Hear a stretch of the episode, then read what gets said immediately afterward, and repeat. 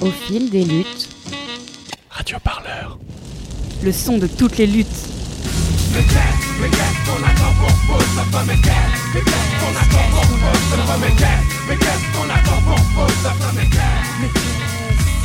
Les années passent, pourtant tout est toujours à sa place. En fait, euh, les questions LGBTI, c'est pas des luttes annexes.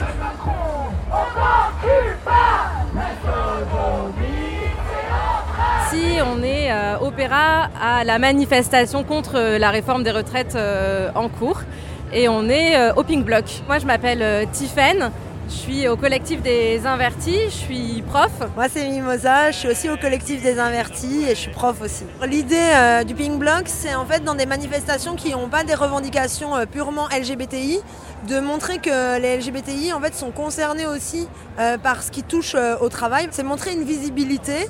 C'est-à-dire qu'on est des travailleuses et des travailleurs comme tout le monde, mais aussi on a nos spécificités. C'est-à-dire qu'on fait partie des communautés qui sont extrêmement précarisées, qui ont des ruptures dans leur carrière. Et donc euh, l'allongement euh, de la durée de cotisation, ça va avoir un impact encore plus fort que ce qui existe déjà, parce qu'on a déjà des retraites de misère.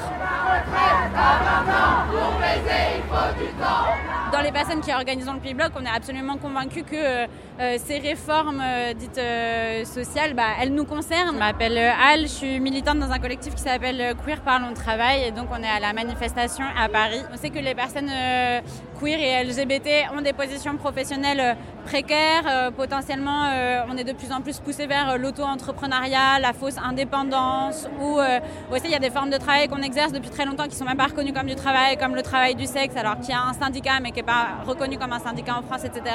Donc il y a un intérêt à se retrouver ensemble comme ça. faut pas oublier c'est quoi les conditions matérielles d'existence des personnes queer en France actuellement? C'est des personnes qui sont souvent beaucoup plus exclues du marché de l'emploi par rapport aux autres personnes. Par exemple avec euh, des métiers informels ou euh, des jeunes queers qui se retrouvent à la rue quand ils sont jeunes. Et toujours après le problème de euh, ok super je suis trans mais bon mon employeur il veut pas de personnes trans, qu'est-ce que je fais dans ces cas-là? Nous, particulièrement, on est ça que les queers en lutte. On est parti du constat qu'il n'y avait absolument aucune lutte queer et même aucune lutte féministe ou antiraciste sur le plateau. Et face à ce manque, face à cette absence qui est vraiment insupportable, on a décidé de s'unir et de unir nos moyens. Il y a des personnes qui euh, essaient de créer des barrières hermétiques entre les différentes luttes, non seulement pour affaiblir les luttes, pour empêcher qu'elles convergent, mais aussi pour donner moins d'importance au prisme sociétal en disant que c'est des luttes, euh, comment dire, de bourgeois. Mais non, c'est tout aussi important. C'est dire aux syndicats et aux organisations du mouvement ouvrier que en fait, euh, les questions LGBTI, c'est pas des luttes annexes, ça fait partie intégrante euh, d'un projet de société d'émancipation. Et donc en fait, ils doivent aussi militer sur ces questions-là et, euh, et voilà, on, on force la porte quoi. En fait, on va pas les attendre.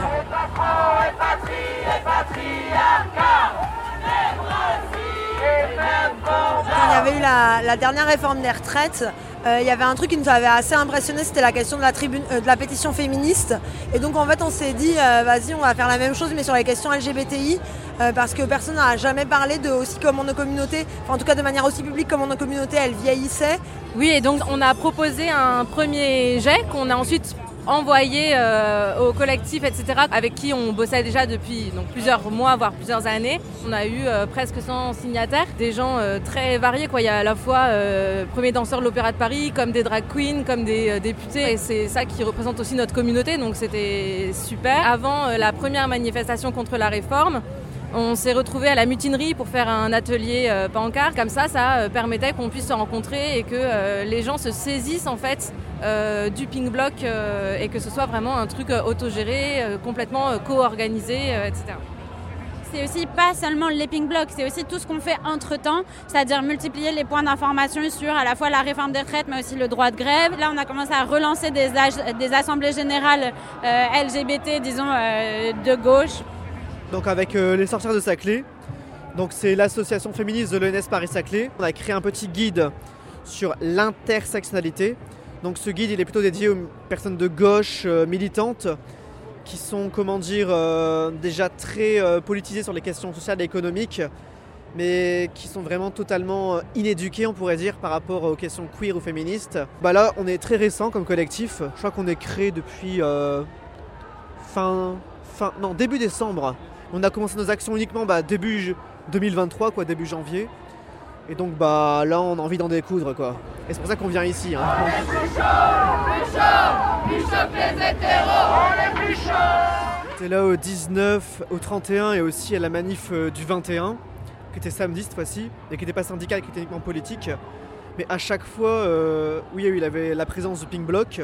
Donc les slogans, ils sont euh, non seulement en plus d'être drôles et sympathiques, ils sont vraiment, comment dire, subtilement faits parce qu'ils sont en même temps l'axe économique et social, mais au- auquel on ajoute l'axe vraiment sociétal des luttes queer et féministes. Moi c'est Jules et je suis également au collectif des Invertis depuis sa création en septembre. Chaque début de manifestation, j'ai peur qu'on soit 15 dans le Pink Block et à la fin on n'est pas du tout 15, c'est trop bien. Et on a vraiment vu le 19, il y avait du monde et c'était aussi un peu le retour des Pink Blocks, ça faisait des années qu'il n'y en avait pas eu. Et le 31, on a revu les mêmes têtes qui étaient là le 19 et beaucoup d'autres. À un moment, je pense qu'on était vraiment 3000, c'était impressionnant. Et donc là, je suis quand même convaincu qu'on va être de plus en plus et tout. Et, s'il y a du monde dans le Pink Block, c'est aussi que c'est parce que c'est quelque chose dont on avait besoin. Et c'est trop bien.